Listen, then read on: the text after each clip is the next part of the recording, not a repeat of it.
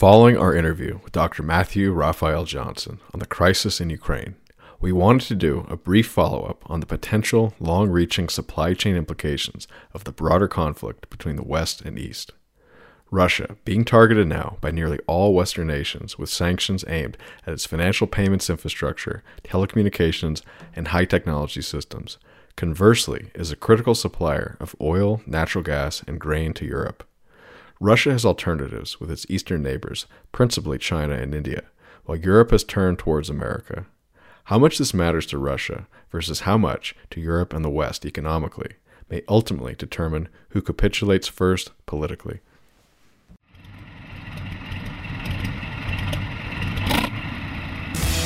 Well, I'm not a crook. I burned everything I've got. military industrial complex.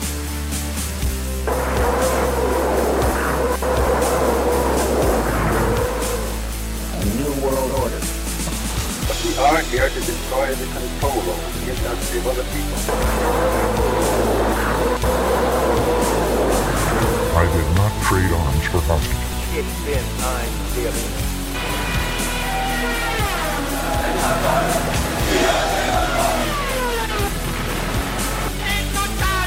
на полный разгром гнусных захватчиков. Myth of the 20th Century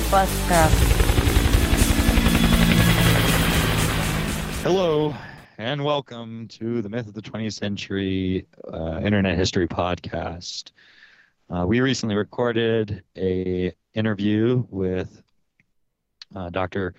Matthew Raphael Johnson, which perhaps you've already listened to at the time you're listening to this. So this falls under the general category of After Dark bonus content.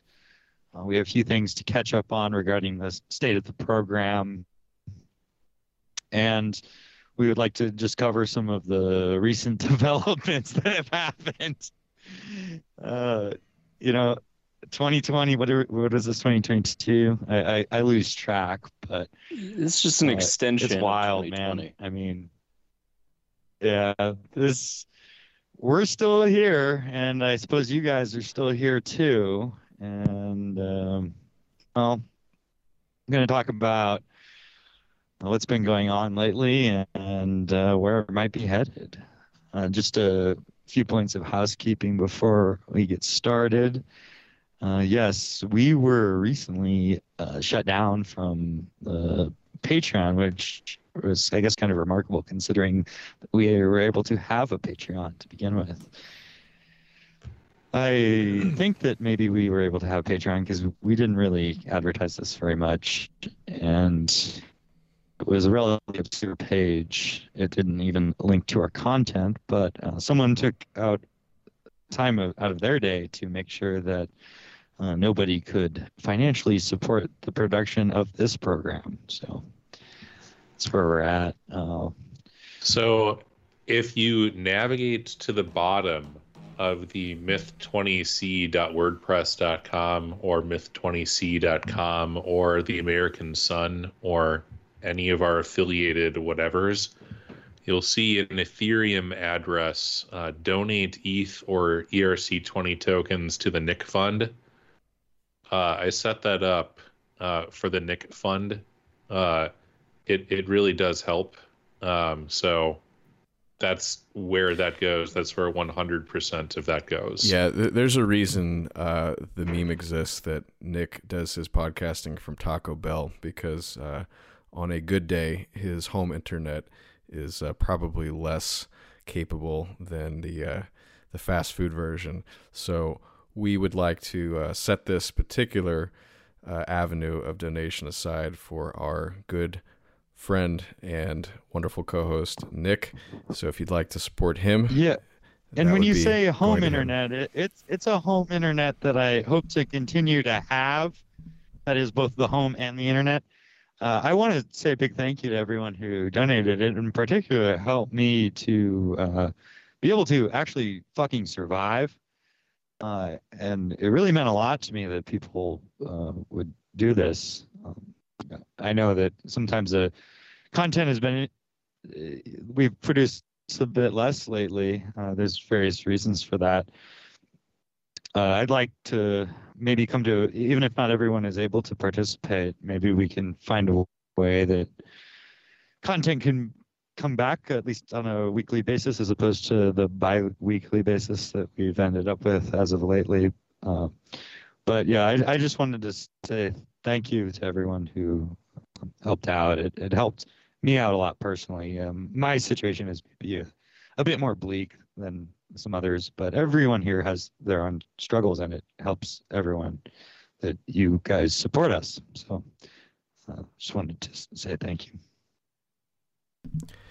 Yeah, and, and to kick us off, uh, we talked to Dr. Johnson uh, for, as we mentioned, about an hour, uh, focusing on the political economy and mainly the, the politics of what's going on in Ukraine right now. Uh, but uh, with uh, with his absence and uh, our kind of typical perspective, we thought we would focus on things that we probably have at least a, a modicum of expertise in, as opposed to just a speculative opinion.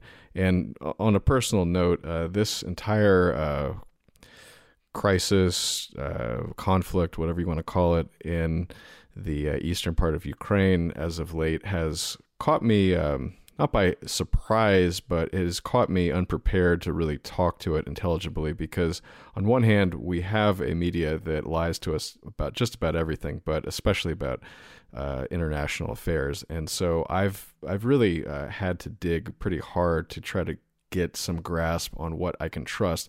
And uh, to be perfectly honest with you, I don't have a very high confidence level on this material as of now. I mean, we typically talk about things that have happened, you know, decades before, if not more.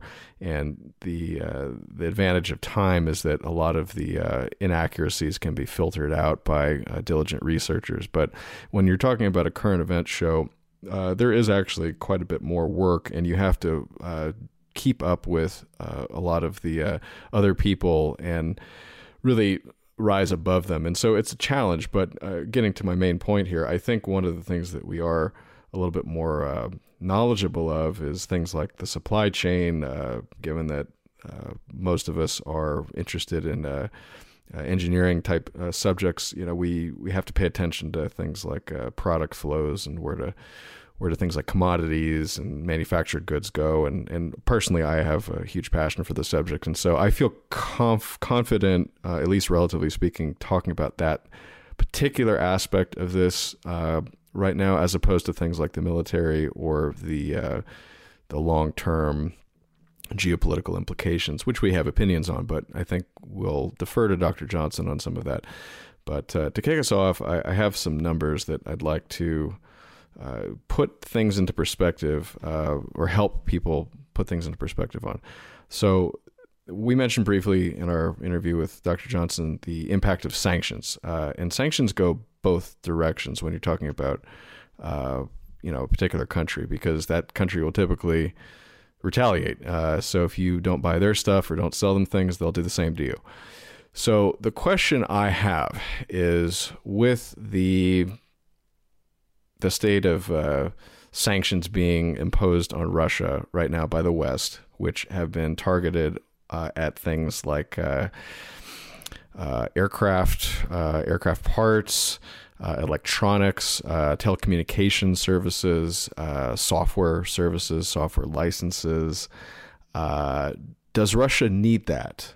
Uh, and then vice versa, does the West, in particular in Europe, because the United States does not buy that much from Russia. It's probably less than 3%, probably much less than of its total imports. But Europe is a little bit different. It, uh, it imports from Russia um, a lot of its energy, if you're going to be specific. Uh, other goods include uh, wheat, but in terms of numbers, um, it also is not humongous. It is uh, probably about 5% of its total value uh, as as markets would trade things.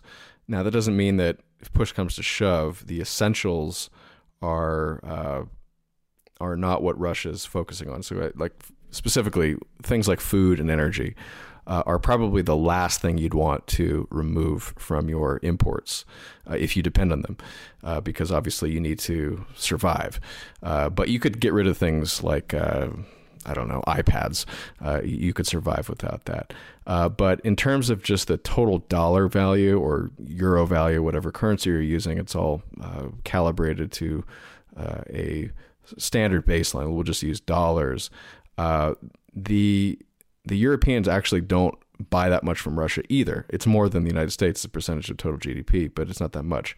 But going the other direction, Russia does buy a fair amount from the European Union. They import uh, about 40% of their total from Europe. And to be fair, you know, that includes all the countries of the European Union. Uh, so it's it's a little bit difficult to do this math, but if you're looking at Germany, for example, they also don't import that much from Russia. Um, and going the other direction, I'll, I'll try to get those numbers, but I don't want to overwhelm the audience nor myself in getting into the too much on the weeds. But I'm trying to ask the question and trying to present some information here. Which direction will the sanctions hurt more? Uh, who's going to be hurt more by this? Does Russia need trade with the West more than the West needs trade with Russia? That's kind of the first question I'd pose to people, and uh, hopefully some of those numbers I, help.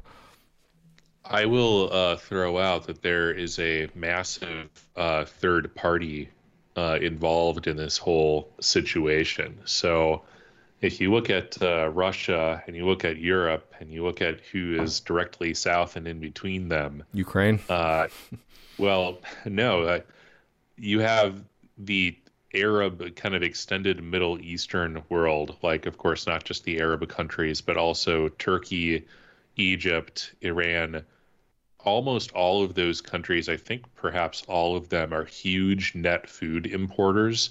And a lot of that food comes from Ukraine and Russia specifically.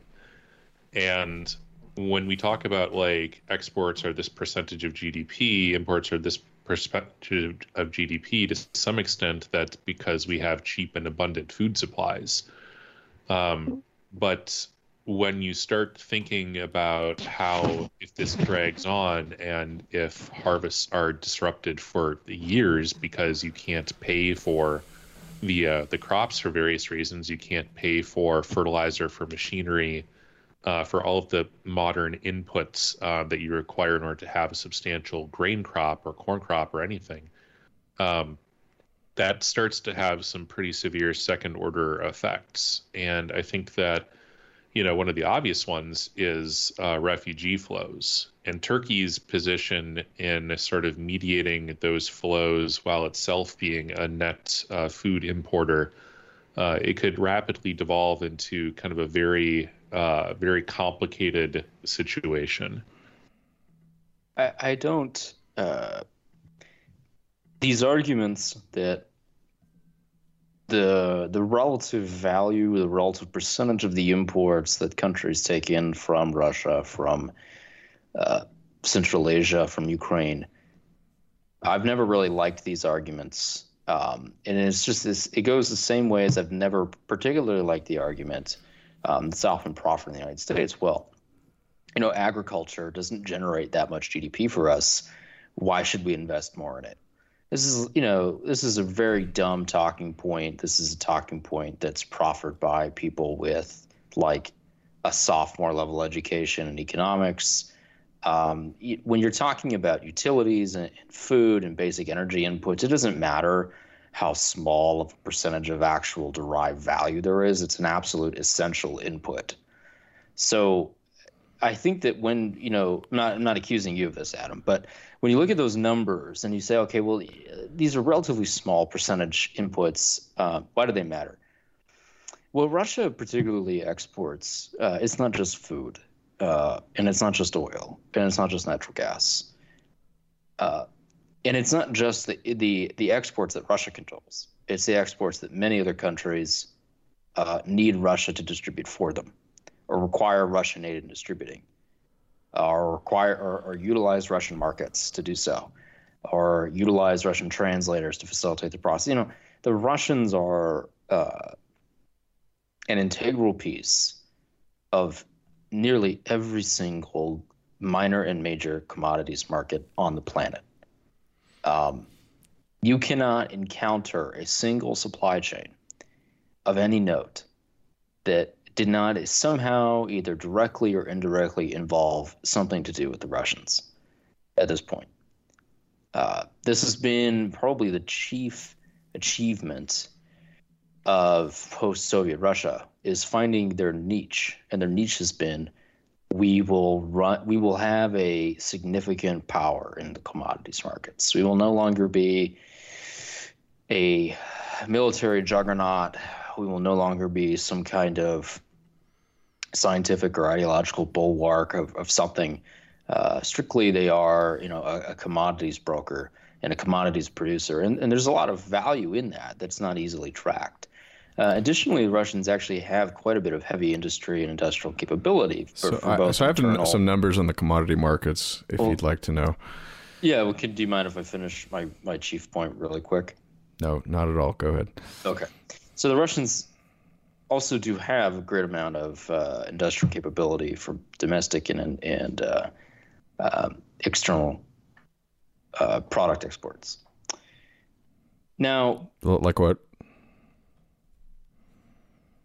They produce rocketry, heavy machinery, small machinery. They produce plastic parts, injection molds. They produce boilers. I mean, you know, any kind of heavy metal product, any kind of chemical intensive product, any kind of aeronautical product, the Russians will manufacture at least pieces of it. Uh, they do manufacture lots of electrical components. Um, Russian electrical engineering is actually still pretty good, uh, all things considered, and they play a pretty big role. Uh, Russians also play a massive role in the global, uh, I would call it, software supply chain. Um, there are an absolute insane amount of Russian engineers that play a huge part in the labor market of software development worldwide. Um, one example of this is that Deutsche Bank apparently allegedly have had up to 2,000 people uh, and some of its chief engineers in Russian territory. They were actual Russian citizens. Helping run the production infrastructure for this global bank. Mm-hmm. Um, so, my larger point here is that yes, the Russians are, you know, don't make up the majority of anyone's trade portfolio, except maybe, you know, kind of uh, strange, irrelevant nations uh, like Kyrgyzstan, maybe. But what they do send is crucial food. You need food. You need oil. You need natural gas. You need neon. You need specialized neon gas. You need specialized optic equipment. You need industrial strength titanium. You need nickel. You need copper uh, they play roles in all of that. And you have to understand that that affects every single market in turn. And any slight disruption to any of these markets normally results in catastrophe, primarily because you have so many financial instruments that are tied up on the value chains of all these markets and the and the commodities that are traded therein and the products they eventually go into uh, you know, you're talking huge corporate balance sheets. You're talking bank assets. This this uh, this can become a major issue. It can have true market instability. That's the role the Russians play. Now, you asked, who does it hurt more, them or the rest of the world? Indubitably, it hurts the rest of the world, which is, I'm going to proffer the whole point.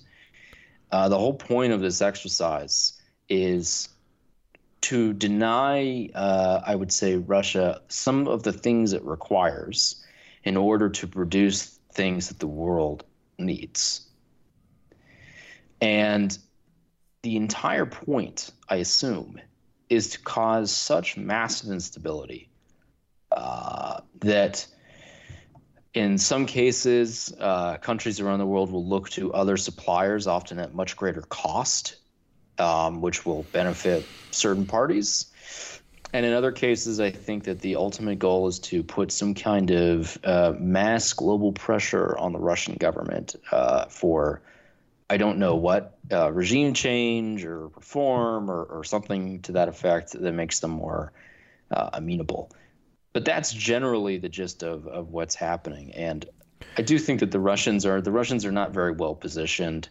Um, and have not been for a long time uh, to do all of this stuff on their own. They do they do import quite a bit. They import a lot of technology. They import a lot of specialized services. But you can argue that they import that because you know the world has effectively realized that they need the resources and the local skill sets that the Russians have in order to extract those resources to then deliver value to everybody. So, for example, the the entire I read a paper once that the entire uh, electronics boom of the late '90s and early 2000s is, at the end of the day, actually attributable to the Russians on some level because the Russians provided so many rare earth materials. They provided so much cheap energy. They provided so many industrial strength metals. It was the only way that you could build all these factories, all these tools. You could build all this optics equipment, and you could you had the cheap energy to do it. They were at the the really the vanguard of that, um, in, in a lot of ways. So removing them from the I don't know the supply chain, whatever that really means, but uh, causing even that level of instability uh, will be felt. Trust me. Okay. it, it is going to be felt. All right. C- can I respond to this? Sure. All right. So I don't uh, I don't dispute that the rest of the world will feel the impact of a loss of Russian exports. My question, though, and my postulate here is that the Russians will feel the loss of the rest of the world's exports to them worse. And I, laid out some of the numbers before as to why that is. I mean, I'll, t- I'll take uh, Germany because I was uh, I didn't have the numbers, but I looked it up, and it's a great great website by the way. If you actually want to drill down to just about every major product category out there, I mean, and we're talking tens of thousands of categories. So, you know, I may not be able to recall uh, a number or two on occasion, but I definitely can't recall all of those. So, if you really want to look into this, go to trademap.org. Excellent website. It has tables, graphs, all free. Uh, and you can do it between all the different countries that it has data for. And between uh, Germany and Russia, uh, Russia imports from Germany about uh, 23 billion uh, dollars a year, uh, and the uh, the Germans import 17 billion dollars a year from Russia, and Germany is a much larger economy than Russia. Um, it uh, I think it's about twice as large, approximately, and it, it, could actually be more. I could look that up too, but it's it's bigger. I, I'm pretty confident in that. So right off the bat, you could see that they they depend on Russia less. And so if you removed all trade, again, I'm just going back to these numerical arguments, uh, they have less of an impact felt by cutting off the trade.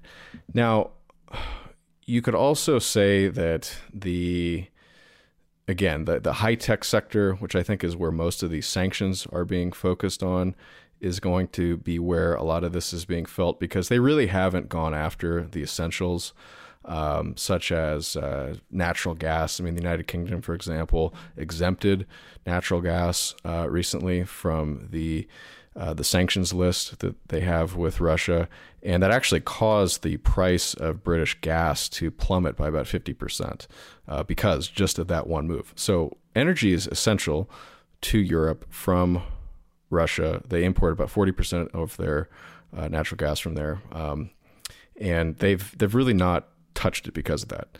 So that's that's not being even contemplated at the moment. But what is being looked at uh, is this higher tech stuff, and the metals that you mentioned do affect that. Uh, so I mentioned before I have numbers on these uh, commodities, and I don't have every single commodity out there because there's lots, and if especially if you work in electronics, there's there's a pretty long list, semiconductors especially. Uh, but according to the United States Geological Survey, the United States Department of Agriculture, and the BP Statistical Review of World Energy, uh, palladium is the biggest by far uh, share of uh, the global commodity market that Russia controls, 35%. Uh, After that, uh, industrial diamonds. The next one is natural gas of export markets, and crude oil is about 10%. Uh, sunflower seeds, wheat, barley, rye, oats on average, those represent about 10% as well. Um, and so th- those are significant. But of the metals that might be, you know, listed here, uh, I guess palladium uh, and diamonds, uh, nickel is about 10%. Uh, platinum is about 10%. Aluminum, only about 5%. Uh, cobalt, 4%. Copper, about 3%. And so there are alternative sources for those things. For, for the larger ones, um, you might feel some impact. Uh, you also mentioned the uh, the engineers, uh, the the sort of brains that uh, the Russians have and the educational system has. That's certainly uh, historically true, and that's presently somewhat true. But what I would say is that a lot of those brains, uh, to the detriment of Russia, unfortunately for them, have left. And I think there have been rumors that there is going to be an increase in that because the brain drain effectively flows to where the brains can make the most money. And that's just a reality of our global market. And I'm not defending that, I'm just stating a fact. Uh, I've worked with Russian engineers before. Um, you know, they're very smart. Um, they have a different personality typically than most types, uh, but they uh, they definitely have moved away from their home country. And I know of very few Americans who have gone to Russia. So a lot of those people are already out of Russia, and that's uh, another problem that Russia is going to have going forward because they might lose more people. I'll stop there. I mean, well, actually, let me give you So- one more uh, list of things. Um, and this is actually coming from a very good video that I will put a link to. And I can't find the title of it, but it basically I wrote down all the things that Russia cannot import from the West at the moment. Sanctions are including aircraft, which I mentioned, but specifically Boeing and Airbus are participating in the sanction. Uh, Volvo and in general, uh, other car makers like Daimler Benz are participating in this. And to note, Russia imports 95% of its car parts, which is enormous. Uh, consumer electronics uh, are no longer going to be able to be sent to Russia uh, from companies like Dell, Samsung, Hewlett Packard. Software, including Microsoft, Oracle, and SAP. Uh, financial services like Visa, PayPal, MasterCard, the SWIFT interbank payment system from the Federal Reserve of the United States, which unfortunately or fortunately, but it's just reality, dominates a tremendous amount of the uh, the global financial system, is being cut off from Russia. Uh, industrial machinery, uh, in particular, I think the most long term potential risks that Russia has, and again, just reiterate this like electronics topic. Taiwanese are no longer going to be working with the Russian uh, chip designers, uh, TSMC in particular. Uh, ASML, which is the uh, chip uh, chip manufacturing uh, equipment company from the Netherlands, which is probably the most dominant cutting edge uh, chip fab equipment maker, is participating in the sanctions. And just to compare apples to apples here, uh, the domestic Russian semiconductor process manufacturing technology uh, the cutting edge that they have is currently at about 65 nanometers, which is essentially how small you can shrink those those circuits uh, on your semiconductor chip in order to produce a, a total chip, and that compares to. And th- this is pretty unbelievable if you know anything about how far semiconductors have come. But the cutting edge right now in Taiwan is looking at three nanometers. So Russia is probably about a decade behind, uh, if not more, in terms of catching up with some of the latest technology out there. Nokia and Ericsson are also uh, participating, so telecom is out. Russia might be able to get something from Huawei, which is the Chinese alternative.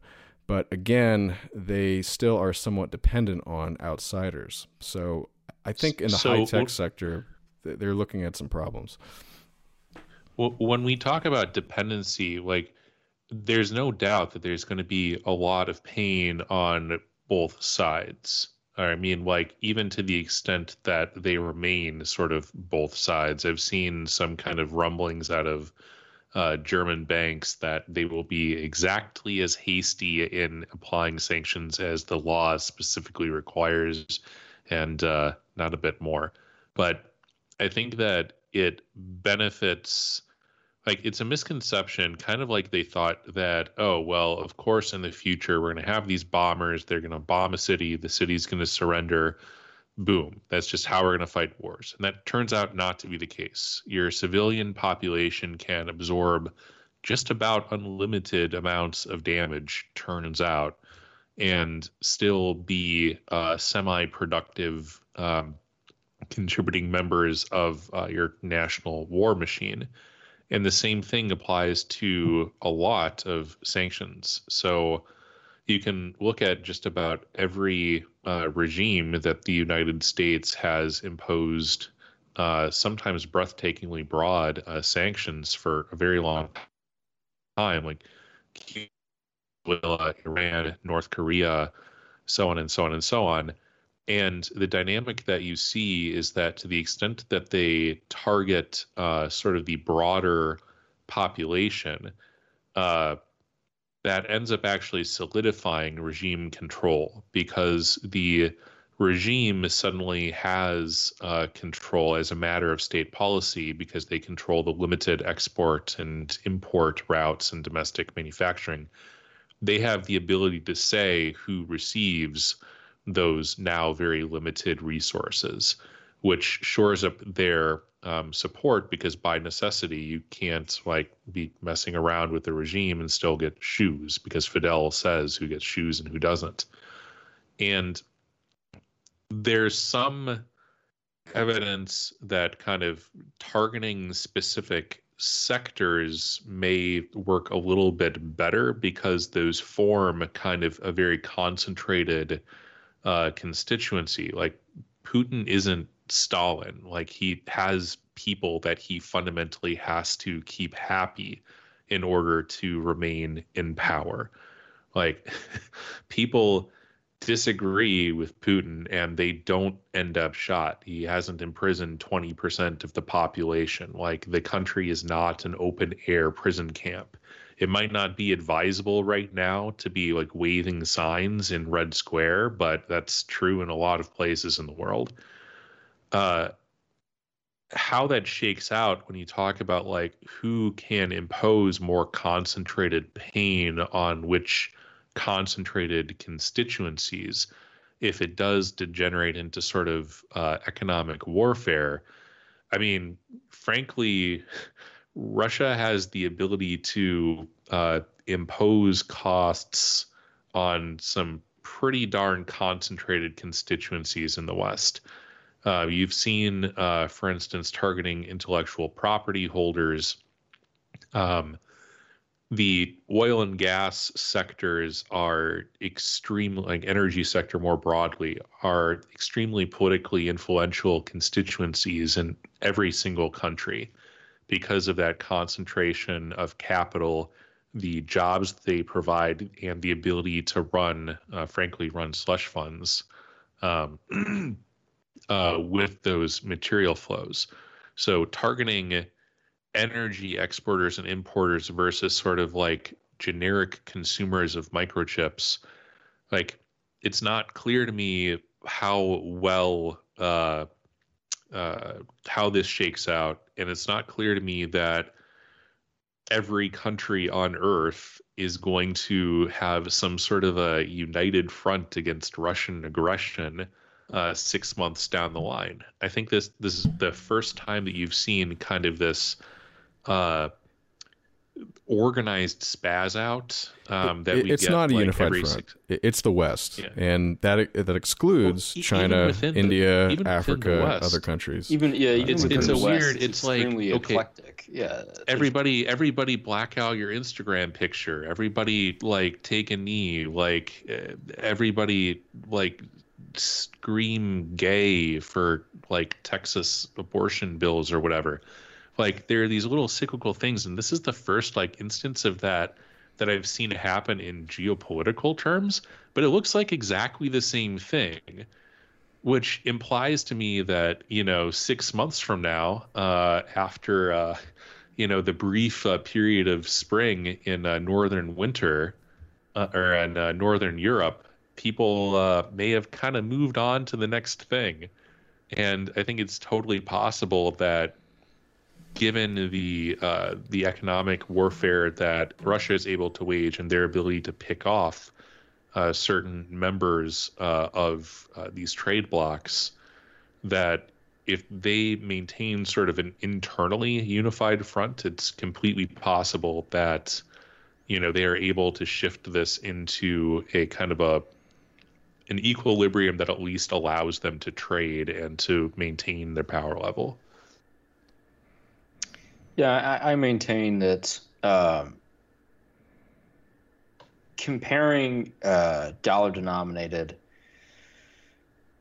trade flows between two countries uh, in terms of just pure nominal value is not.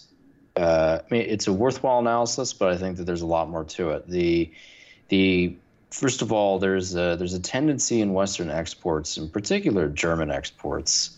Um, they are so overvalued.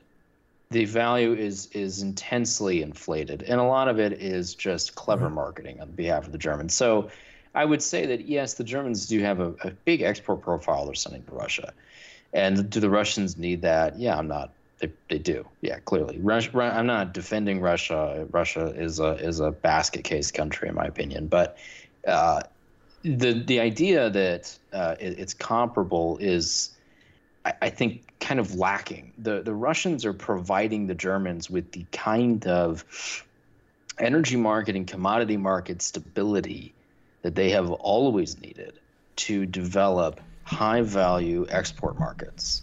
This has always been their problem, and it, and it will continue to be their issue. And they have relied on the Russians to satiate that for them. The German economic boom of the 90s and early 2000s that they have undergone, you know, they've been able to successfully retool the post-war economy and able to enrich parts of Eastern Germany with, you know, new industrial jobs, new industrial centers, research and development. Uh, that entirely or No, in, in a no, huge no. Partly, okay, partly, huge in, in huge part in a huge part I can name other factors. In yeah, huge part resp- in huge part it, they were capable of doing that because they had access to uh, Russian energy, Russian commodities, and, and some Russian engineering help. And so, I, I don't, I don't, I've never liked this, like you know how things are framed, where it's okay, well, you know, agriculture or utilities or uh, or manufacturing or energy, like in in terms of raw GDP or in terms of you know actual uh, denominated value outputs, it's always relatively low compared to other sectors: finance, financial services, management services, tech, healthcare, all that. Uh, small manufacturing, but it is entirely essential. So I would say that the Russians are at a much bigger advantage here.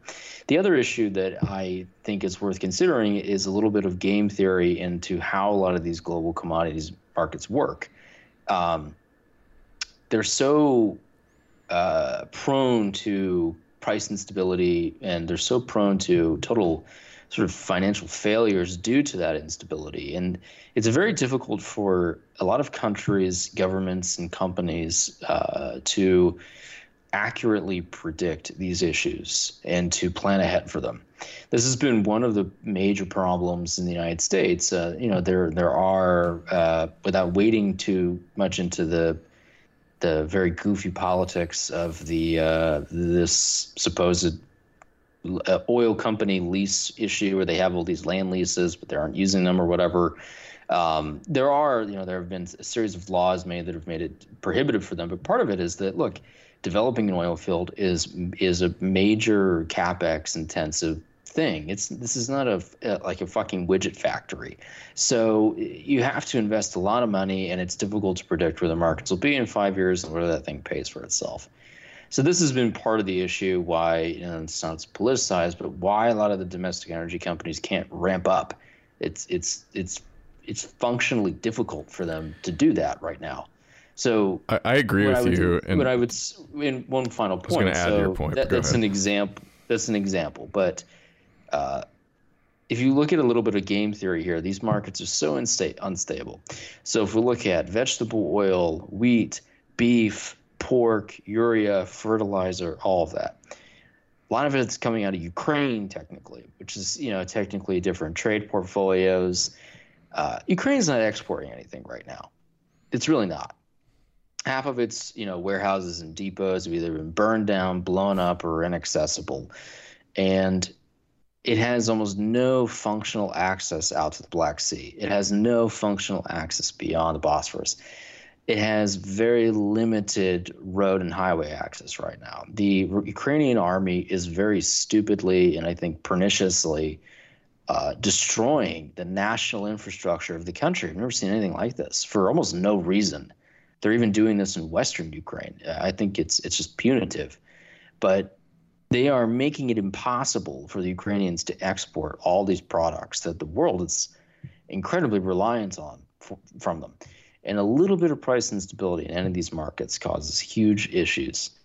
So it's not just Russia we're talking about here. It is Ukraine. It is Belarus. It is Kazakhstan. It is Uzbekistan. It, it can be Azerbaijan if, if the Russians really feel like making it sting. They can effectively shut that down immediately. So the the notion that this is all that's at stake is just what the Russians have under their under their belt is I think a little limited. And something I learned recently that was fascinating. Uh, Cargill, the American company, is intensely invested in Ukraine. There's other American companies and agricultural companies that have been for a while, but Cargill in particular, big. And they started setting up shop uh, in the late 90s, early 2000s.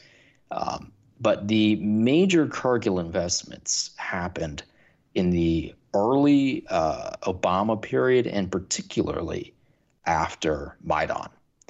And the Cargill was particularly interested in ports, Ukrainian ports along the Black Sea, including Odessa. And they are also heavily invested in warehouse networks across the country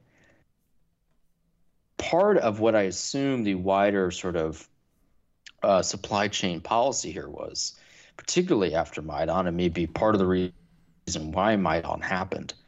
Uh, we know, for example, someone brought up that uh, there's a massive amount of food that is exported, not just food, but fertilizer, urea, uh, foodstuff products, chemical products that are exported to Turkey, North Africa, Middle East, Lebanon, other places.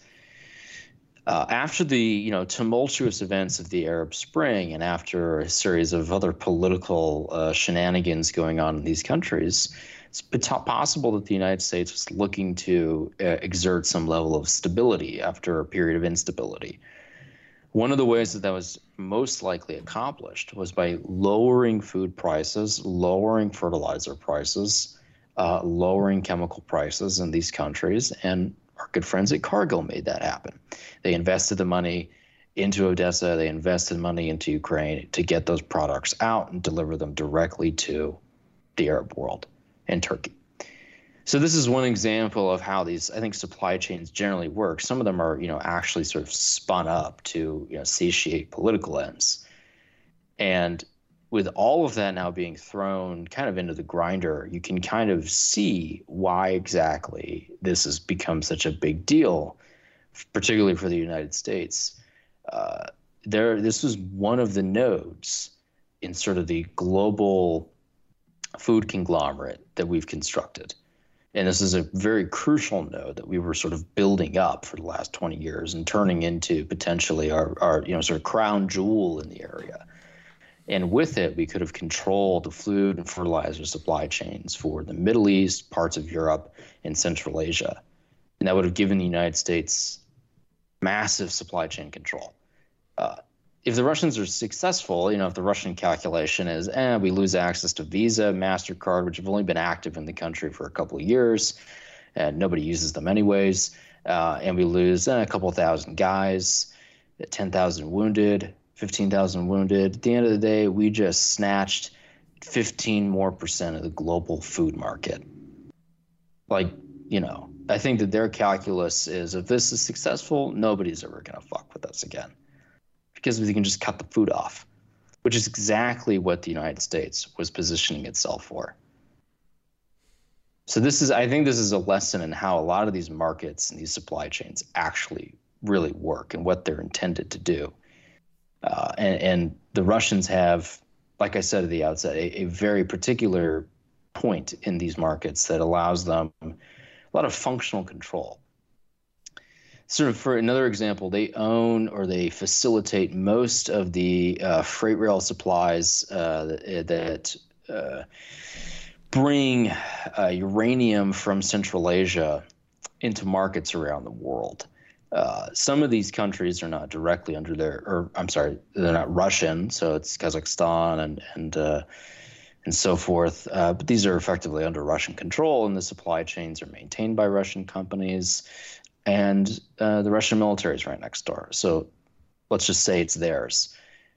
This is maybe not a direct trade portfolio that you can easily quantify, but this is an immense amount of power that they actually control. They can just cut your uranium supply off. I think if they really feel like it. And if there's a even, you know, six month, 20% jump in uranium prices, uh, there goes the industrial sector for France for at least a year. So you can see that. Are, are there not substitute they, supplies of uranium? No, I mean there are. So the French have run into this problem routinely, and in fact, they're they're seriously, I think, coming up against a wall right now. This would explain, for example, their continued uh, now ending uh, war in Mali. Uh, this is, you know, they, initiated this war almost 10 years ago, and uh, the cause du jour was anti terrorism or something. And, uh, you know, they had French, uh, the French military was active, the French Foreign Legion was there, French Special Forces were there. They were, you know, capping people left and right. But the reality is, is that Mali and countries around Mali uh, made up a huge amount of uh, French nuclear inputs. And also, uh, to an extent, they uh, were sort of needed for, I think, French visa programs. This is kind of like how France gets a lot of its scab labor, uh, you know, in certain seasons of the year to do things. Uh, so this was uh, this is a, that was a supply chain war that went on for ten years. It's just wrapping up now. Uh, the French will probably reinitiate it, I think, if their uranium supplies are choked off. Uh, but this these are this is sort of an example of how the world sort of really works. This is what these supply chains are. Um, yeah, yeah, I don't I don't really buy the idea that uh, they're easily quantifiable either. Yes, the Germans sell the the the Russians they sell everybody lots of overpriced cars that break down every two years. Um, I don't know if that's a strength for Germany or if it's a, if it's a weakness that they're so reliant on people to sell them lots of raw materials and energy to do that. I uh, I agree that uh, taking an equal weight to all the products, which is essentially what the the dollar value tries to do uh, to the total trade, is probably uh, too simplified. Um, but I think it's a good starting point. And in order to quantify, I think what you're talking about, uh, there's several methods, but I think first of all, you identify specifically what are your need to haves, and then you look at the value. I think a market value would be reasonable for each of those, and you compare. And you also need to look at are there substitute supplies and at what price and then you look at the total costs of either maintaining trade relations or breaking trade relations, uh, and to both sides. Now, there's also a psychological element here whereby there are certain countries and people that are more willing to go without. And I think the Russians have demonstrated throughout history that they are probably more willing or able to do that than others, uh, at least in the modern uh, 2022 West, I would say they probably can do that better than we can. Um, but I think you can quantify these things. It just takes takes a little more effort. Uh, but I take on your point that things like uh, energy and food and uh, fertilizer are very essential, and perhaps Germany could do without some of the goods that it, it, it imports. Uh, even including the high tech stuff. But I would say that some of the industrial machinery, that Germans, for example, export, uh, the Chinese also export. uh, is essential, especially to its uh, energy infrastructure uh, for drilling and for things like that. Uh, you do need to have high quality machine goods, and you can't do without that if you want to run an industrial. Uh, military uh, or or a country, and then also um, regarding the uranium example, I think it's an interesting one, but I think again, if you have to if you do look at the numbers, I think it does inform you quite a bit. Uh, so here are the numbers. Could be wrong. I'm not a geologist, but uh, according to the Uranium 2016 Resources Production and Demand Report from the OECD, the total reserves in the world uh, as of 2015 is 1,780,000 uh, in Australia, and I've ranked it by the, the, the most, followed by Kazakhstan, which uh, has a 941,000 tons. Canada has 703,000 tons. Uh, there are one, two, three countries in Africa, which uh, all have about uh, 400,000 tons of uranium. And then Russia has about 395,000 tons of uranium. So if you just compare Russia to Australia, you can very easily see that there's not a there's not going to be uranium shortage. There is a seven times, well, maybe not seven times, but let's just say a uh, five times advantage from one country, uh, Australia to Russia alone.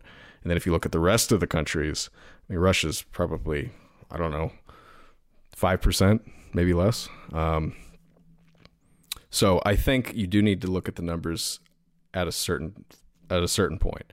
Sure, but sure. Yeah, so, but th- but there are there's there's lots of other factors here. So for example, it's not just you know will there be a, a pure uranium shortage just nominally? No, you're right. And the U.S. is very uh, fortunate that it effectively has. Uh, control to one extent or another over both Australia and Canada.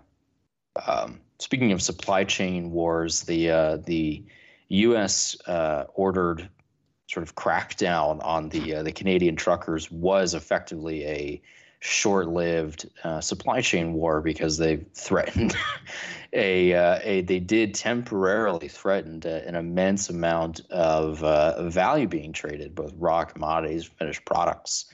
Uh, but um, yes, you're right. So there's no pure shortages going to happen. But again, it's just a problem of okay, where are the actual uh, nuclear facilities located? And how easy is it to get out of X country? And how easy is it to get from X country to Y uh, nuclear site? So if there if we have a predominance of them in France, I mean, you know, so the world is reliant on you know name certain products or services that are coming out of France. You need the lights to stay on to fulfill the demand for those products. And France has quite a bit of exports, and it plays a massive role in global finance. It plays a big role in I would say just the white collar markets globally, everything from software engineering to consulting, geological surveys. The French are important. Um, and if you turn the lights off in France or you make it prohibitively expensive and you have to start power rationing, which can happen uh, even if there's not that much of a price differential, like it becomes a huge issue. Uh, and the French economy, like most economies, are not very elastic. They're actually fairly fragile in the modern era. Like, you know, small price increases can actually cause huge disruptions. So it's difficult for the you know for the French to start sourcing all of their uranium that has to be refined specific ways for their sites uh, directly from Australia. That's expensive. It's time consuming. It's more air prone. It's not as much of a used supply chain. They would have to work out additional deals with the Australians. Similarly with Canada. Uh, so the French have, you know, long positioned themselves to be bigger or big importers of African and uh, Kazakhstani and Russian uh, uh, uranium. So can they theoretically? This is this is just this is a, a working example. Can they theoretically sort of reconfigure their supply chain to work with that? If if suddenly you know there's stability problems in Africa and it's a it's a no go for a certain period of time. Getting it out of Russia, Kazakhstan, Central Asia. Um, yeah, they could, but there's a there's a ramp up time. There's all kinds of environmental concerns, and suddenly you're looking at a couple years to make that work. That's a couple years of higher prices, lost value, political instability. Like you, this is these are how these things break down fairly quickly, and it can easily just as much happen to the Russians. Like you brought up the car parts thing. That's an insane number that the Russians import so many. Yeah, it's parts. hard to That's- believe, like but it- it, it's it- ca- if, it's if it's true, that's bad. That's really bad. Yeah, and it's- and I, I work on totally cars, and if you can't get parts, you're going to have to spin up an entire machine uh, nation. I mean, you're going to have to have a machine shop in every every guy, every second person's uh, uh, closet because your your entire transportation infrastructure is going to fall apart. Your production infrastructure is going to fall apart. I mean, you depend on car parts to make things happen. And and you can see the the cascading effects of that, right? So like let's say, you know, the same example I was giving with, you know, the French let's say that the the relative uh, electric prices, the gas prices as well go up in tandem. Suddenly, French are spending more money on the energy. They're not producing as much. What they produce costs more. Same for the Russians. So suddenly, there's like a massive you know, genuine high quality car part shortage. And Russia's a rough country. I mean, there's a lot of rough terrain. The conditions are abysmal most of the year, um, particularly beyond the Urals. If people can't get to work, they can't get from X to Y, the Russian government has to find a way to solve that problem. That requires money. It's less money going into other things the products that the Russians are putting out, their energy, their refined commodities, machine parts, whatever it is they're doing, that goes up in price or becomes difficult to even attain it. Political instability. So the same pattern repeats over and over again. I think that everyone is going to get totally screwed if this gets out of control. Now there like Hank was mentioning, you can you can you can sense that particularly the Western Europeans are extremely unhappy that they have been dragged into this kicking and screaming by the United States, which is the country with maybe the least exposure to any of these problems or to a lot of these problems. Um, and has maybe some of the most capability to quickly ameliorate them if needed. Uh, the Western Europeans will probably, at the drop of a hat, if they feel like they need to or the, the moment has presented itself, will reduce or drop most, if not all, these sanctions. And they will immediately reopen supply chains. I made the case a while back, I can't remember if on the show or to someone in private, that um, from the German perspective, for example, it absolutely does not matter whether or not Ukraine is an independent state uh, from a business perspective, it would actually be more effective for the German point of view if Ukraine was not independent. That's not a value judgment, but that's just the truth of the matter. For the French, it would probably be the same judgment. Now they have there's other concerns other than business concerns about why they might not want that. And I feel like as though they have been dragged into this by the Americans and by other Eastern Europeans who have a particular grudge uh, but they will probably drop a lot of this when they feel they can, whether the crisis resolves itself or they just become desperate. Uh, but if this sort of thing continues, if you have spiraling uh, sanctions, I believe the Russian government is, uh, has mentioned that they will potentially ban most exports for the rest of the year. Uh, this, you know, you can see the direction in which this can go. What, what, what is what does that exclude? You said most, but what is it? It's got to exclude energy. I mean, that would be a catastrophe. No, no question. No, they no they they I think explicitly energy was counted amongst the commodities they might ban. Oh, I Yeah, you know, they- it, it- they- it is That's it is the insane. they're making option. they're making noises about we will fulfill our existing contracts and then you can go fuck yourself. yeah, I mean that is the nuclear button for them Yeah. is to basically Well, say like there you go. They always have turning the option of we'd love to fulfill our contracts. However, war. Yeah. Uh, your friends, uh, the Nazis in Ukraine, exploded the pipeline, and uh, therefore, I mean, you're welcome to rebuild it, I guess. Yeah. And so they, you know, everyone has leverage on each other. And this is, you know, the irony of a lot of this, this global supply chain shenanigans is that uh, it's hard to tell if this was always the intention. Um, if this was the intention of the, uh, say, the New World Order idea, starting in really in the late 80s, was to, you know, enmesh the entire planet into, you know, sort of uh, unified supply chains where it's not even really clear where a single piece of software comes from. It, you know, I, I, I think it absolutely was an objective. You know, but- so it was definitely objective, but it wasn't clear if this was ever considered as a potential uh, uh, sort of tail risk. In that, you know, suddenly you have Yeah. very, very fragile, inelastic economies, um, particularly economies that used to be fairly robust and resilient.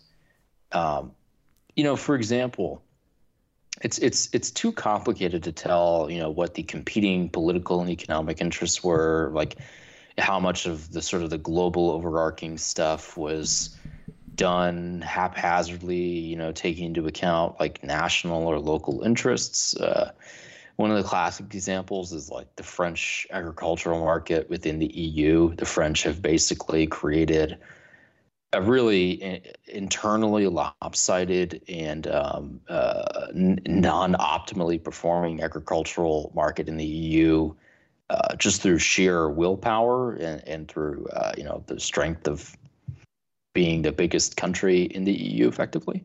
Um, but th- you can see this, for example, in like let's say the French nuclear industry and the global economy know, this was like an immense risk, not just for people that were, you know, sort of envisioning like we're going to have these interconnected supply chains and the French are going to deliver all this X, Y, and Z. And as long as we maintain these vital imports to that area, we get this out of it. Like, did anyone ever sit back and say, hey, like, what if uh, the Russians and the Kazakhs just suddenly stop providing that?